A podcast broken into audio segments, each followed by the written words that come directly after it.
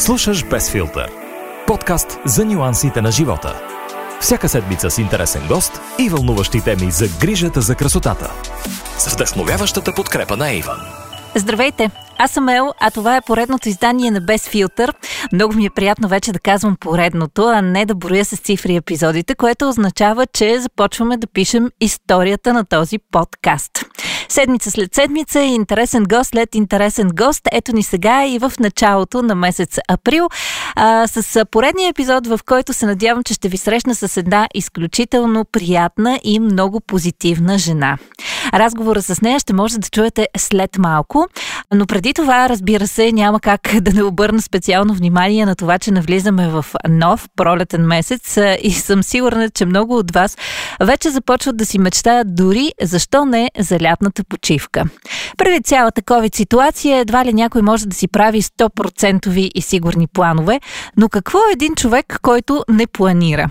Не знам за вас, но лично аз се, се чувствам в голяма безпътица тогава, когато нямам някакви интересни и важни предстоящи събития в календара си, поне до края на годината.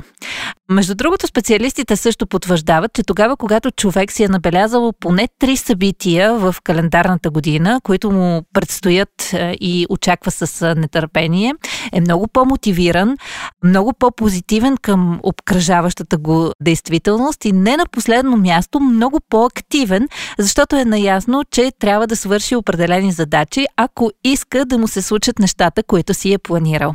Така че давайте смело, дори да не сте абсолютно сигурни как точно ще пътуваме през това лято, къде ще можем да отидем, какви ще бъдат условията, при които ще можем да почиваме. Със сигурност това да си набележите интересни дестинации, които да посетите, може да се окаже ключовия елемент, за да запазите здравия си разум по време на пандемията и пореден локдаун. Аз съм Ел и се надявам, че в днешния епизод наистина ще успеем за малко да се откъснем от действителността, в която живеем, с всичките и проблеми, с всичките негативни истории, които чуваме около нас и да се концентрираме върху хубавите неща. Изобщо не е странно, че ароматите са едно от нещата, които всъщност много бързо могат да поправят настроението ни в правилната посока, могат да ни върнат назад към хубави спомени, които също ни изпълват с позитивна енергия и не на последно място могат да променят настоящото ни настроение буквално за секунди. Можете да направите експеримент тогава, когато не се чувствате в най-добра кондиция, да отворите любимия си парфюм, да пръснете няколко капки, дори ей така във въздуха пред вас и хм, да вдишате. Буквално след минути ще се почувствате доста по-приятно, доста по-обнадеждени и доста по-жизнерадостни, а дори без да си си го поставили за цел. Ако този експеримент ви звучи вълнуващо, съм сигурна, че още сега се замисляте как точно да го случите. И говорейки си за аромати, просто не ми се иска да пропусна една страхотна новина за всички фенове на колекциите аромати Little Black Dress една истинска класика от Avon, които през месец април се завръщат с лимитирано издание на розовата колекция. Това е един страхотен аромат, който носи нотки на пролет, на надежда, на събуждане и изобщо е за всички тези хора, които са решили да отворят нова страница, стъпвайки естествено върху класическия стил. Ако ви звучи любопитно и предизвикателно, може да разгледате онлайн новата брошура на Avon, където Pink Edition определено взема централно място. А сега, без да губим повече време, пръсваме няколко капки от любимия си парфюм и се насочваме към разговора с госта за този епизод. Обещах ви една жена, която определено е толкова цветна, толкова интересна и толкова пълна с желание за живот, че ще ви подейства тотално заразяващо. В хубавия смисъл на думата заразяващо.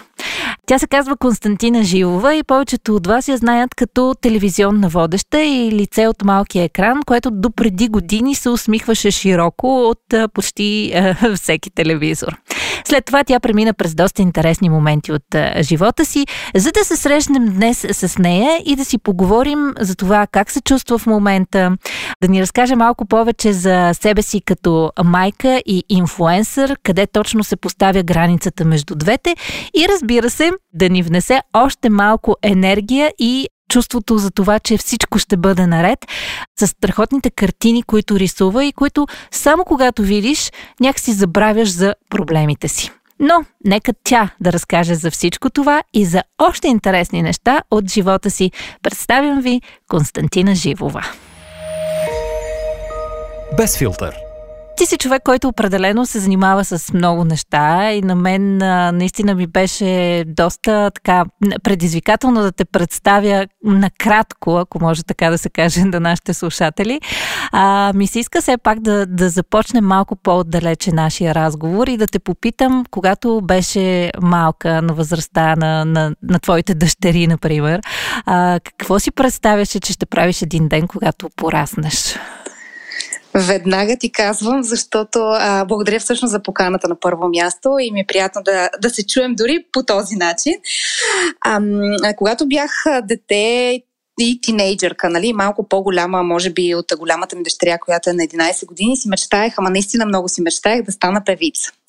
И понеже аз съм от хората, които наистина експериментират в живота и често казвам, да ме е страх да опитам, ако не ми се получи а, и се убедя, че не ставам за нещо, нали, аз се отказвам, но съм длъжна да пробвам и смятам, че хората трябва да се смели да, така да си поставят предизвикателства пред себе си. А, та тогава си мечтах да стана певица и накратко само ще ти споделя, че а, бях ученичка, готвех се за кандидат студентски изпити, пеех, а, така, ако мога да го кажа професионално в моя роден град Монтана. Там всички ме познаваха под псевдонима Инли, който сега пък с този псевдоним рисувам.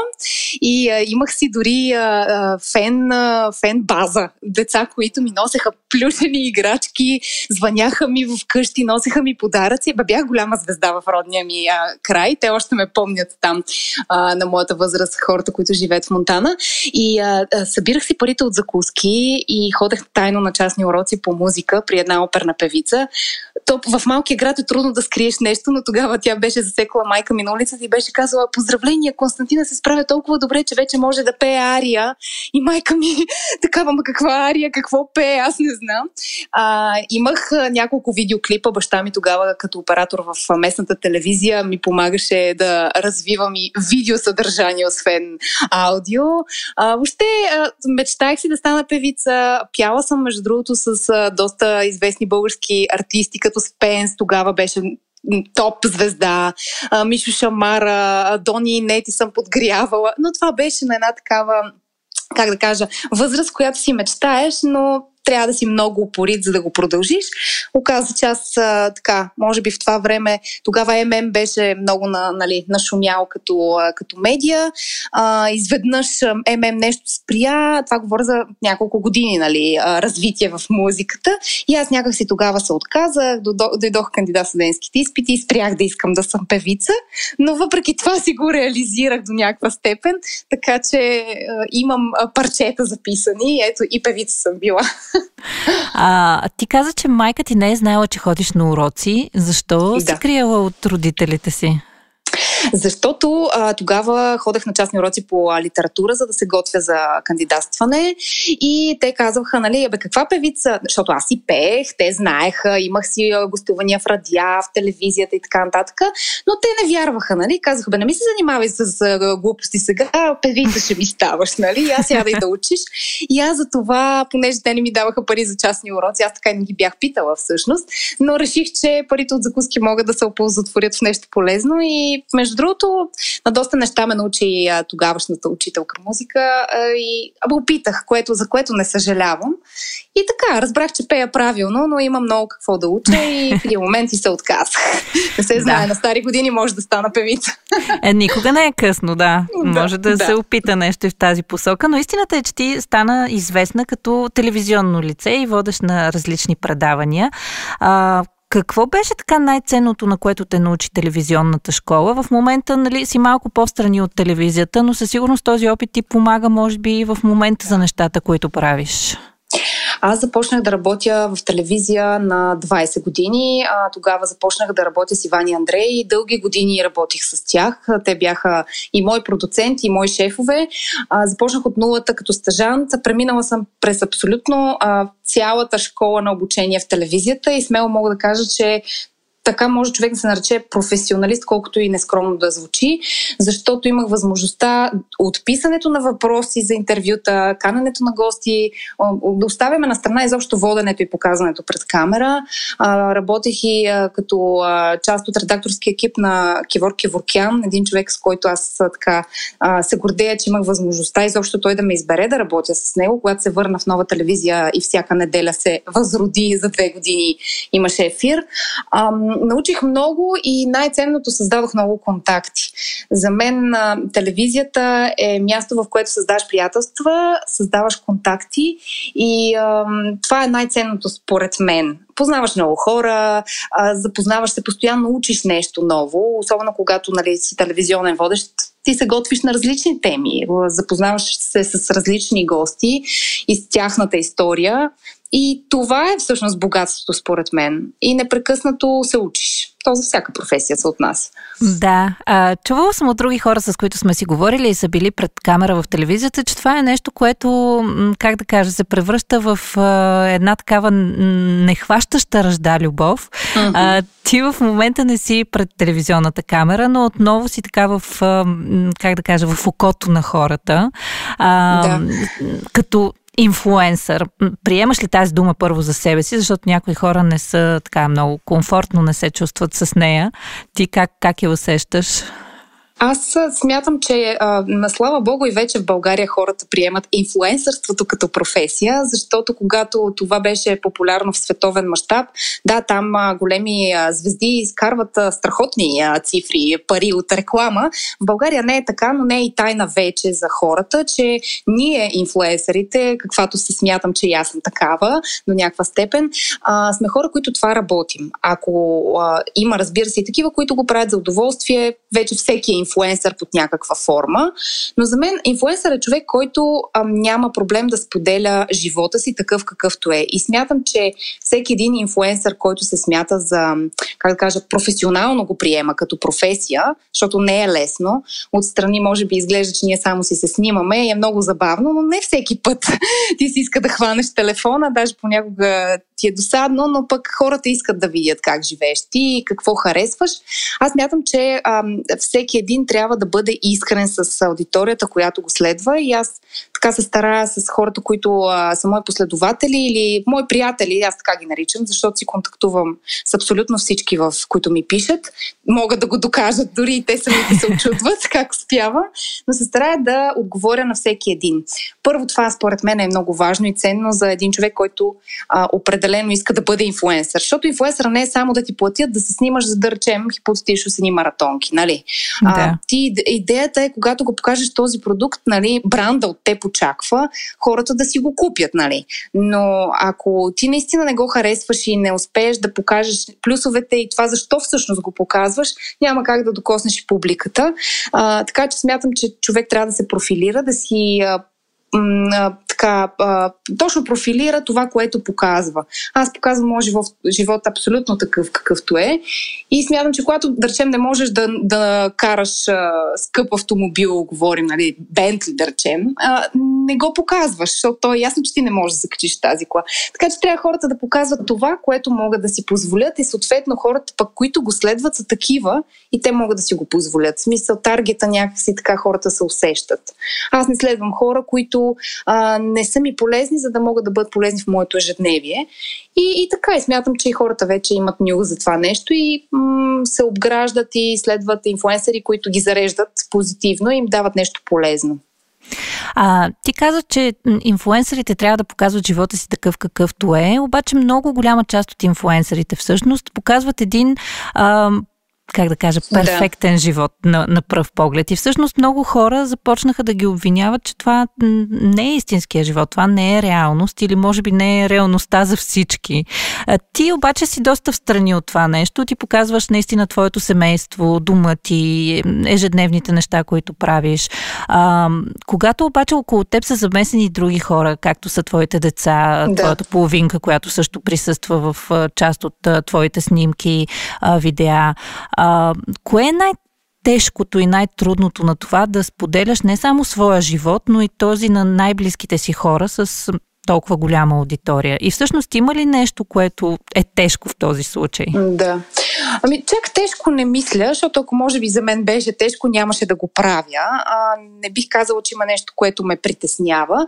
А, показвам децата си още от а, много малки. Кари, нали, която е по-малка, още от корема, както се казва. Значи, когато, когато си обществена личност, популярна личност, както искаме да го наричаме, или известна личност, както много а, хора казват, или звезда, някои така наричат известните личности, няма значение, но когато а, си показваш живота и си популярна личност, според мен ти трябва да си готов както на негативното, така и на позитивното. Тоест няма как всички да ни харесват, няма как и пък обратното.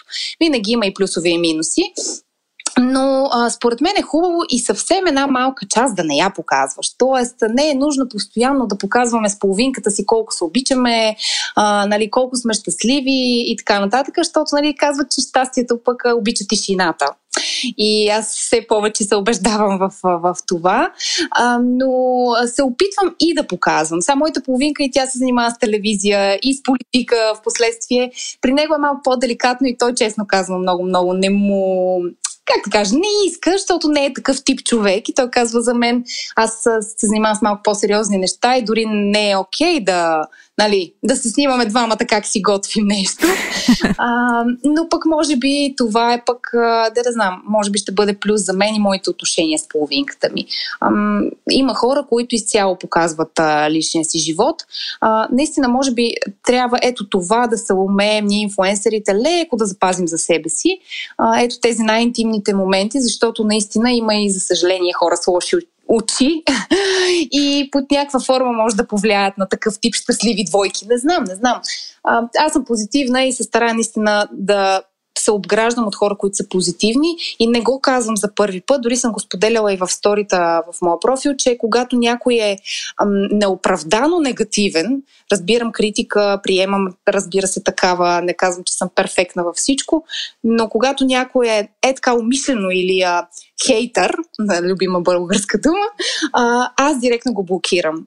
Просто аз нямам нужда от изобщо да се обяснявам на негативни хора и когато той е негативен и без причина нали, ме обижда, просто няма нужда изобщо той да ме следва в моето пространство. Така че това ми е, може би, някаква граница слагам, когато усетя някой злобен и негативен човек. Явно той има някакви собствени проблеми и иска да ги така изрази към другите, нямам нужда от а, такова напрежение и това е моят начин. Не е тайна. А, знаеш ли, преди време, още преди пандемията, когато се случваха разни събития, на които хората се събираха, имаше едно, на което ти участваше, точно в ролята ти на инфуенсър. Тогава се говореше за това какво е да си а, мама инфуенсър. Да. И а, да, си спомням, че ти спомена, че това, което най-много те е засегнало и всъщност е обидило от този тип негативни коментари, е когато хората казват нещо лошо за децата ти. За теб Абсолютно. не ти пука толкова много но когато хората казват нещо за децата ти, а, какво е твоето мнение? Защото в а, така онлайн пространство също има доста дискусии по тази тема. Трябва ли да се показват а, децата на инфуенсърите толкова много, колкото се показват? Това техен избор ли е? Какво биха казали те след години? Ти задавала ли си си ги тези въпроси и какво мислиш по, по темата? Разбира се, че съм си ги задавала. Дария е на 11 години и вече навлиза в една друга възраст, която а, няма как да избегнем а, TikTok, Instagram, Facebook в един момент. А, честно казано, тя до, до тази година, до началото на тази година нямаше такъв тип платформи, в които да влиза, но няма как. В един момент децата порастват, технологиите напредват и не можем да ги изолираме, защото нали, те стават аутсайдери, стават извън групата, в която са всички останали. По този начин това са техния, това, техния начин на живот и техните контакти. Смятам обаче, че е хубаво все пак ние като родители да контролираме. Сега аз не одобрявам да речем снимането на не голи деца, но има а, инфуенсери, които си показват децата, а, как да кажа, да речем по, по пелени, а, нали, трябва някакси поне малко да го оберем. А, иначе какво ти кажа, аз ги показвам децата, а, нямам проблем с това и не смятам, че трябва да имаме, защото вече в 21 век всички имаме социални мрежи и общо взето от всякъде ни виждат, така че трудно ще можем да се скрием под някаква а, форма. А и в крайна сметка, ако не искаш, а, какво беше там за гората и за вълците, да. не ходиш в гората. да. Инфлуенсърството определено е голяма част от живота ти, но не е единствената. Както още в началото на разговора а, стана въпрос, ти така в доста посоки се опитваш да правиш неща и това е страхотно, защото в крайна сметка човек има един живот, но може да опита от много неща.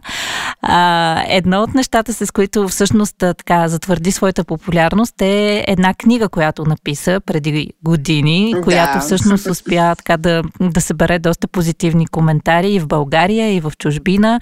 И от тогава хората постоянно те питат, и аз виждам и в твои интервюта, кога ще видим следваща твоя да. книга. Какво се случва там към днешна дата? Да, към днешна дата, значи този роман за винаги, той ще си остане за винаги първи и а, много личен и такъв на сърцето ми. Аз го написах наистина под някаква, може би, емоционална. То може би и повечето писатели, които пишат любовна литература, им трябва много любовно вдъхновение и, а, или пък болка, не знам. Но м- когато написах за винаги, а, така имах някаква такава емоция и, и а, я предадох и в книгата и тя явно се усети от читателите. Писането не е спряло, но този път ще се превърне в една друга форма. Минавам в писането на детски книги написах вече. Е първата всъщност детска книга, която дори в момента вече е в печат и и може би до края на месеца април ще бъде вече в книжарниците.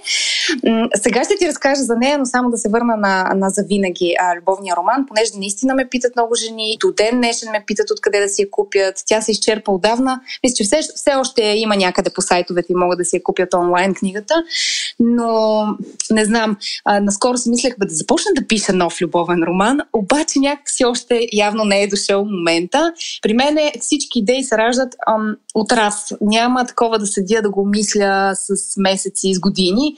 И буквално на секундата се ражда. Така се роди идеята за завинаги. Седнах да пиша един разказ, започнах, написах три изречения, станах и казах, не, аз ще пиша роман. И тогава бившия ми мъж ми каза, какъв роман? Моля ти се, как ще пишеш роман? И аз му казах, ще видиш. На, мисля, че ако не се бъркам, нещо в началото на декември, примерно на 9 декември, книгата ще бъде в книжарниците. И той ме гледаше много странно, но така и стана. Книгата беше в книжарниците половин година след това. И много бързо я написах. При мен нещата се случват бързо, защото аз така живея. Смятам, че живот трябва бързо да, му, да се живее, да му се радваме, защото виждаме, че всъщност няма нищо сигурно и не сме вечни. Много бързо лети времето. И гледам да му се радвам бързо и да действам много бързо и затова не спирам всеки ден. Така че новата детска книга, тя е пък а, съвместно с рисуването което започнах от 3 години професионално да го правя и така доста сериозно. А, рисувайки всъщност бременна, създадох един образ на едно момиченце в гръб, което рисувах, малката мечтателка с големите плитки. И моите картини с мечтателката много се търсеха от майки с деца аз тогава си казах, след като родя, кари малко да порасне и ще напиша детска книга. И пак така. За буквално за 5 минути ми дойде идеята за темата за, за книгата, написах я и се започна трудната задача по рисуването на иллюстрации. Това се оказа много работа, много координиране с а, иллюстратора, който ми даваше насоки. Примерно това го нарисува и още веднъж, това го направи така. Беше много трудна работа. Над 100 иллюстрации съм направила. Помежду другото, освен всичко е станало, но вече съм супер щастлива и според мен книжката ще се хареса, защото е много цветна и има наистина страхотна полука. Посветена е на буквално от раждането до към 6-7 годишна възраст за дечица. И се надявам да се превърне в поредица, поне такава идеята, заедно с издателство Робертино, с което ще издам. Супер, звучи, звучи много интересно, така че стискаме палци и да я видим скоро в книжарниците. А, за рисуването. То стана така много сериозна и много важна част от а, твоя живот. Изглежда посвещаваш голяма част от енергията си а, на него. Как човек се събужда една сутрин и започва да рисува или, или не е точно така? Той изобщо как заспива, може би е въпроса. Защото аз денонощно. А, въобще използвам, даже понякога, когато имам задачи навън, се ядосвам. А, върша ги, разбира се, но се ядосвам, че не съм си вкъщи, защото това е загубено време за мен. А, не мога да рисувам. Създадох си вкъщи буквално ателие, в което то не е ателие, но вкъщи така го приспособих, за да мога да съчетавам и гледането на децата и рисуването. Слава Богу и двете деца горе-долу, с Фен малката, която непрекъснато иска да се докопа до боите. Успявам да съхраня бои, четки платна, но рисувам непрекъснато и а, наистина го а, превърнах като професия. Тоест аз а, се чувствам сякаш съм на работа през деня, защото си имам задължение, знам, че а, за, да, за да, как да кажа, има търсене, трябва да си постоянен. Аз забелязвам, че в момента, в който спра да публикувам картини, а пък аз искам да рисувам и не спирам, а, спират хората да ме питат, да се интересуват, да лайкват а, картините и се стараят да си имам едно темпо. Има художници, които рисуват а, с месеци една картина, но аз просто съм такъв тип човек и не смятам, че времето, за което ги рисувам, омалуважава качеството, нали? Или намалява качеството на картината. Рисувам много и вкъщи е буквално една галерия. И готова съм за, за, за четвърта изложба ще ми бъде, ако успея след COVID да направя. И, и така, рисувам. Аз всъщност рисуването ми е от дете, защото мама над 20 години беше галерист в Съюз на българските художници и аз съм отрасла сред художници. И може би оттам това е стояло така в годините, но никога не съм го. Не съм опитвала и не съм хващала четката и платното специално, но щом ги хванах, вече сега експериментирам, рисувам голи женски тела, просто не знам, интересно ми, ми стоят в а, така цветен фон. Иначе съм фен на животните и хората също според мен много ги харесват.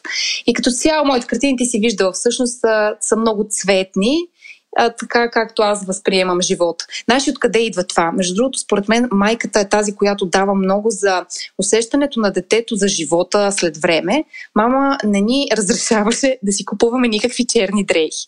Значи тя не понасяше черния цвят. Всичко вкъщи беше цветно и тя винаги ни стараеше с сестра ми да ни облича много цветно, да сме така пипнати. Едно време нямаше нали, интернет, но от списания гледаше, съчетаваше с каквото сме могли, разбира се, за това време но, но винаги бяхме много артистично облечени, много цветни и това ми остана на мене а, във времето явно от нея.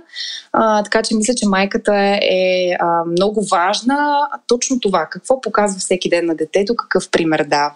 Не знам, поне при мен е така. Аз съм попила от мама много. Съгласна съм абсолютно с теб, че майката е много важна фигура и, и, и родителите като цяло, те са тези, от които децата всъщност да гледат. Каквото им да им говорим, каквито и правила да се опитваме да им създаваме, ако не им ги даваме с пример, просто няма, няма как да се получат нещата. А, твоя стил наистина е доста отличителен а, и на мен ми е интересно как се появяват идеите за картините? Защото знам, че понякога правиш и картини, които са по поръчка. Знам, че рисуваш цели семейства, като животни, например, които са едни от най-сладките картини всъщност. Ами, а, но как се появява вдъхновението за, за тези картини? А, това тръгнах да казвам, че не, може би не как се събужда, как заспива. Аз и нощем се събуждам, което може би вече е някаква лудост, но има, а, имам нощи, в които просто някакси като спя, не сънувам, ами не мога да го обясна. Опитвала съм се да го разкажа тук вкъщи. То е едно такова комбинация от някакви цветове и аз събуждам в 4, ставам и почвам да рисувам. Слава Богу и Кузма, моята половинка, и той става, а той става да чете. Така че с него между 4 и 8 сутринта свършваме много работа, колкото и да е странно.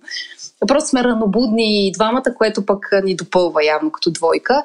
Ам, идеите се раждат, да, в началото, като може би повечето, които са започнали да се занимават с изкуство, много гледах различни художници, а, дори различни картини. Има много картини в началото, които съм се опитвала да прерисувам, докато така изградя идея какво точно искам да направя. А, примерно, да речем, жирафчетата, такива жирафчета, не буквално същите, но в такава стилистика има и други художници, които правят. Аз не съм нали, единствената, но просто аз си ги правя през моя поглед, а, с моите цветове по моя начин. И смятам, че няма нищо лошо човек да черпи вдъхновени идеи от други артисти. А, но като цяло започнах вече да си изграждам горе-долу някаква концепция, какво ми харесва. А, правим впечатление, че и хората търсят символа в а, картините, т.е. слончетата, които рисувам, нали, носят щастие. Хората ги търсят, за да им носят щастие. Черните котки са нещо много много търсено, защото като цяло е хубаво да имаме по една черна котка в дома си, без значение дали е на картина, дали е на м- сувенир. А, сега вече другите животни, те са по-скоро забавни и според мен много отварят едно жилище но имам и наистина а, поръчки. Поръчки а, в, моя случай означава, защото пък са ме питали, имала съм и много странни поръчки да ти споделя. А, да речем, мога ли да нарисувам, а, чакай какво беше, един а, човек, който беше военен, а, с а, пушка и така нататък. Казвам, аз не съм такъв стил художник и не мога да го нарисувам.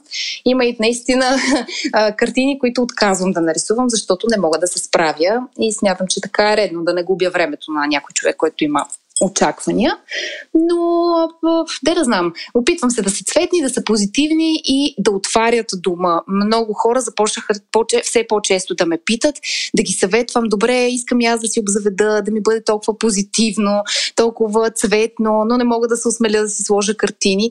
И така, малко като си поговорим, защото според мен интериорните дизайнери са и психолози, бившия ми мъж интериорен дизайнер и все още се занимава професионално с това, да покрай него съм го виждала а, просто има хора, които не могат да го видят, не могат да си представят, а им се иска. Нали, иска им се вкъщи да има уютно, имат възможност да си го направят или дори да нямат.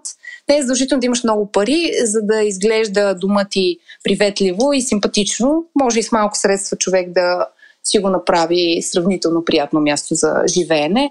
А пък като цяло моята философия е, че дома, ако не ти е хубав, и другите неща не ти вървят аз вярвам, че трябва да ти е много уютно, много готино вкъщи, просто като се прибереш с кев да стоиш. Това ти е място, в което се зареждаш и оттам нататък и професионално нещата ти вървят и всички други лични и професионални неща.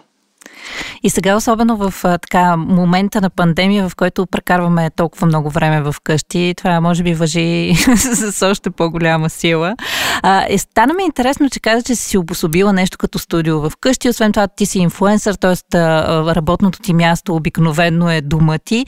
А сега по време на пандемията много хора изпаднаха всъщност в тази ситуация, да им се налага да работят от вкъщи и аз много често чувам, че а, губят а, тази граница между професионалното и личното и започват да се губят в а, работата, в личния живот, да не могат да направят разграничението да. между двете. Ти обаче го правиш както се казва, цял живот това нещо. Можеш ли да дадеш някакви съвети как можем да се справим с тази ситуация, особено за хората, за които това е нещо много ново? Да, Честно казано, а, а зависи кой с какво се занимава. Наскоро с една приятелка си говорих, която тя мъже работи в банка и двамата са си вкъщи. И тя казва някакъв ате, вече поудявам две деца и двамата имаме нали, разговори от чужбина и, вика, и, и, и нали, казва, децата винаги идват и, и започват да ни питат нещо в момента, в който ни се обадят от чужбина. А, слава Богу, при мен не се налагат а, шефове нали, да, ми, да ми звънят непрекъснато. Така че може би аз няма да съм най-добрия съветник, но като цяло аз опитах да си обособя едно място, така ъгъла в хола, един от ъглите в хола, който си го приспособих така, че Каролин да не може много-много да бърка, защото тя за секунди се качва, за секунди отваря бои, четки, всичко и цялата я намираш намазана. в момента е на тая вълна. Но м- опитах се още от а, самото начало, премествайки се в а, апартамента при Кузма, защото преди живеехме на друго място, така го подредихме, че даже са ми писали в Инстаграм, добре, вие имате толкова много книги, а, как може детето ви не ги ли пипа, а, имате толкова много картини, детето не е ли проблем, а, козметиката ви е много, детето не е ли пипа. За мен е важно детето да свикне с това още когато е много малко и после не му прави особено впечатление. А когато му ги забраниш, после една книга да сложиш, естествено, че то ще се хване точно за, за нея. И аз опитах се по този начин. Не винаги ми се получава. Явно все пак децата с растежа имат различни интереси. Кари в момента на козметична вълна и само ме дебне да ме няма, за да ми отвори някой крем. Но в крайна сметка децата са за това да, да научават за света чрез пакости понякога. А, а пък рисуването аз го съчетавам, т.е работата, я съчетавам вече с нея. А, в началото рисувах докато тя спи, но вече спи само веднъж, на, за съжаление, на обяд.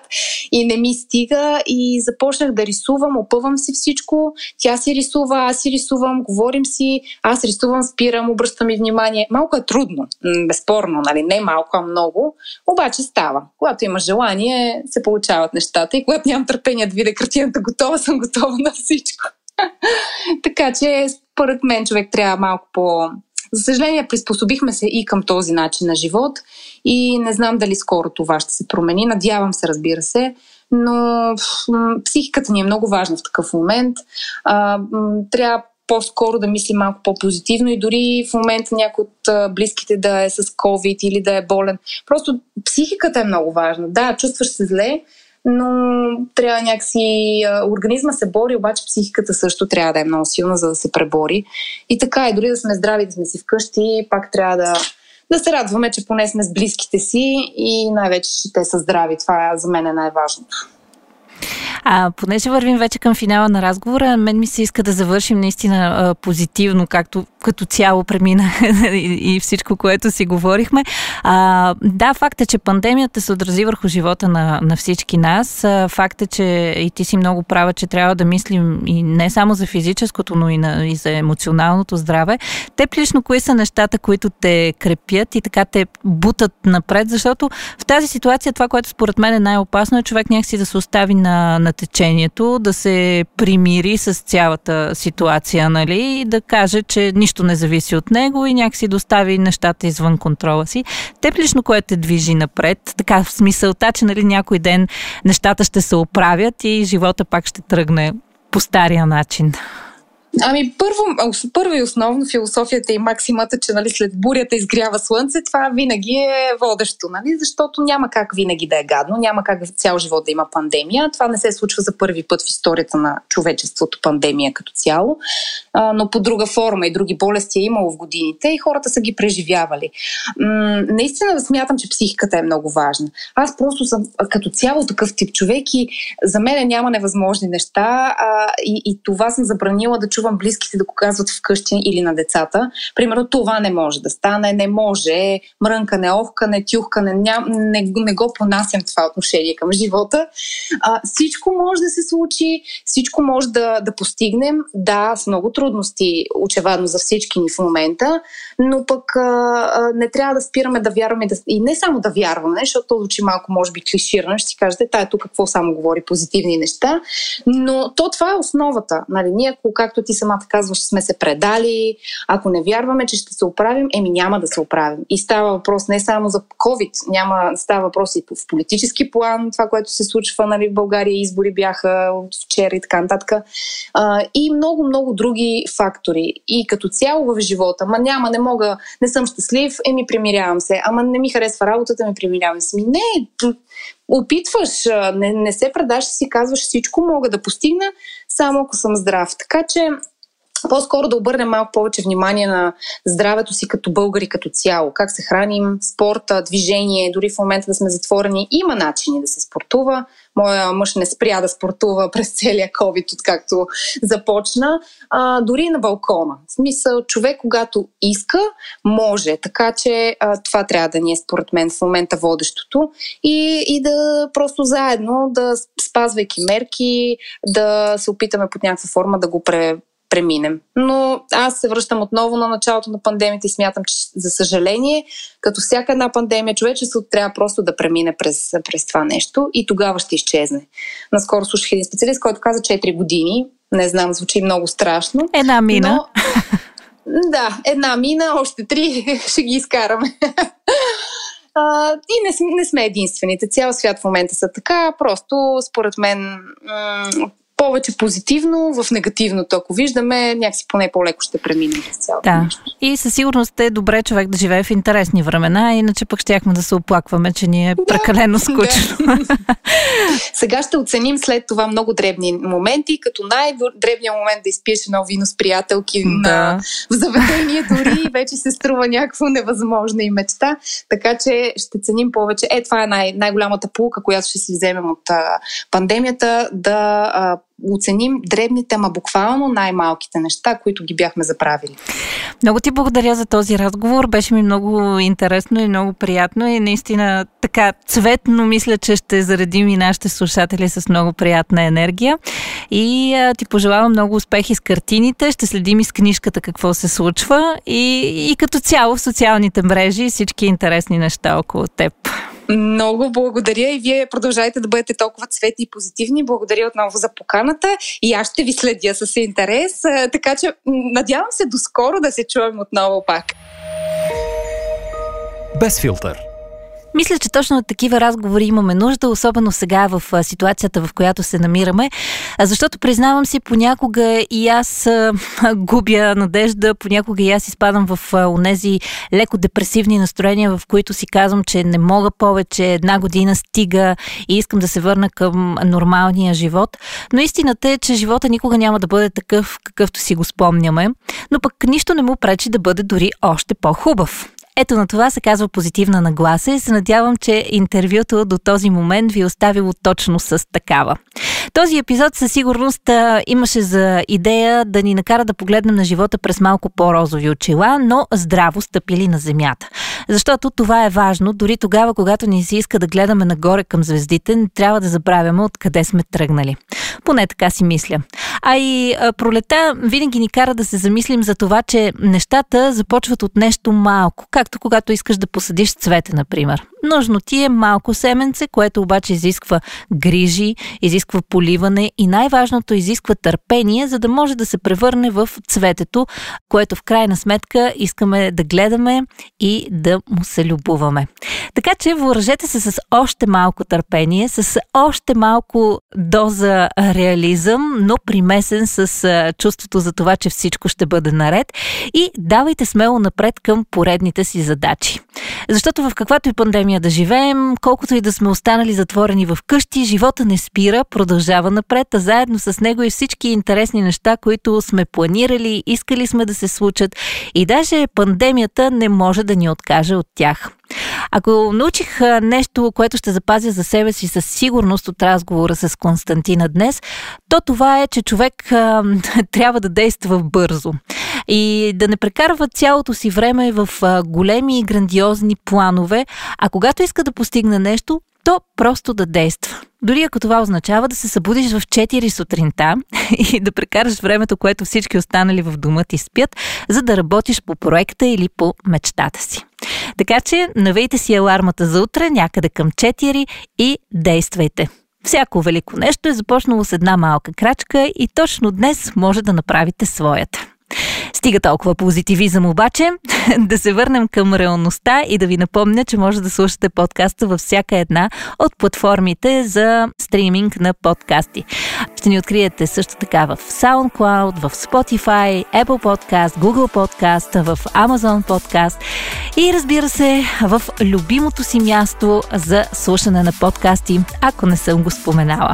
Аз съм Ел и ми беше много приятно, че доведох до финал и този епизод и нямам търпение за следващия, в който също ще ви срещна с интересен гост, от който съм убедена, че ще научите много неща, ще се вдъхновите за нови изживявания и не на последно място, може би ще ви помогне да преоткриете себе си. Чао!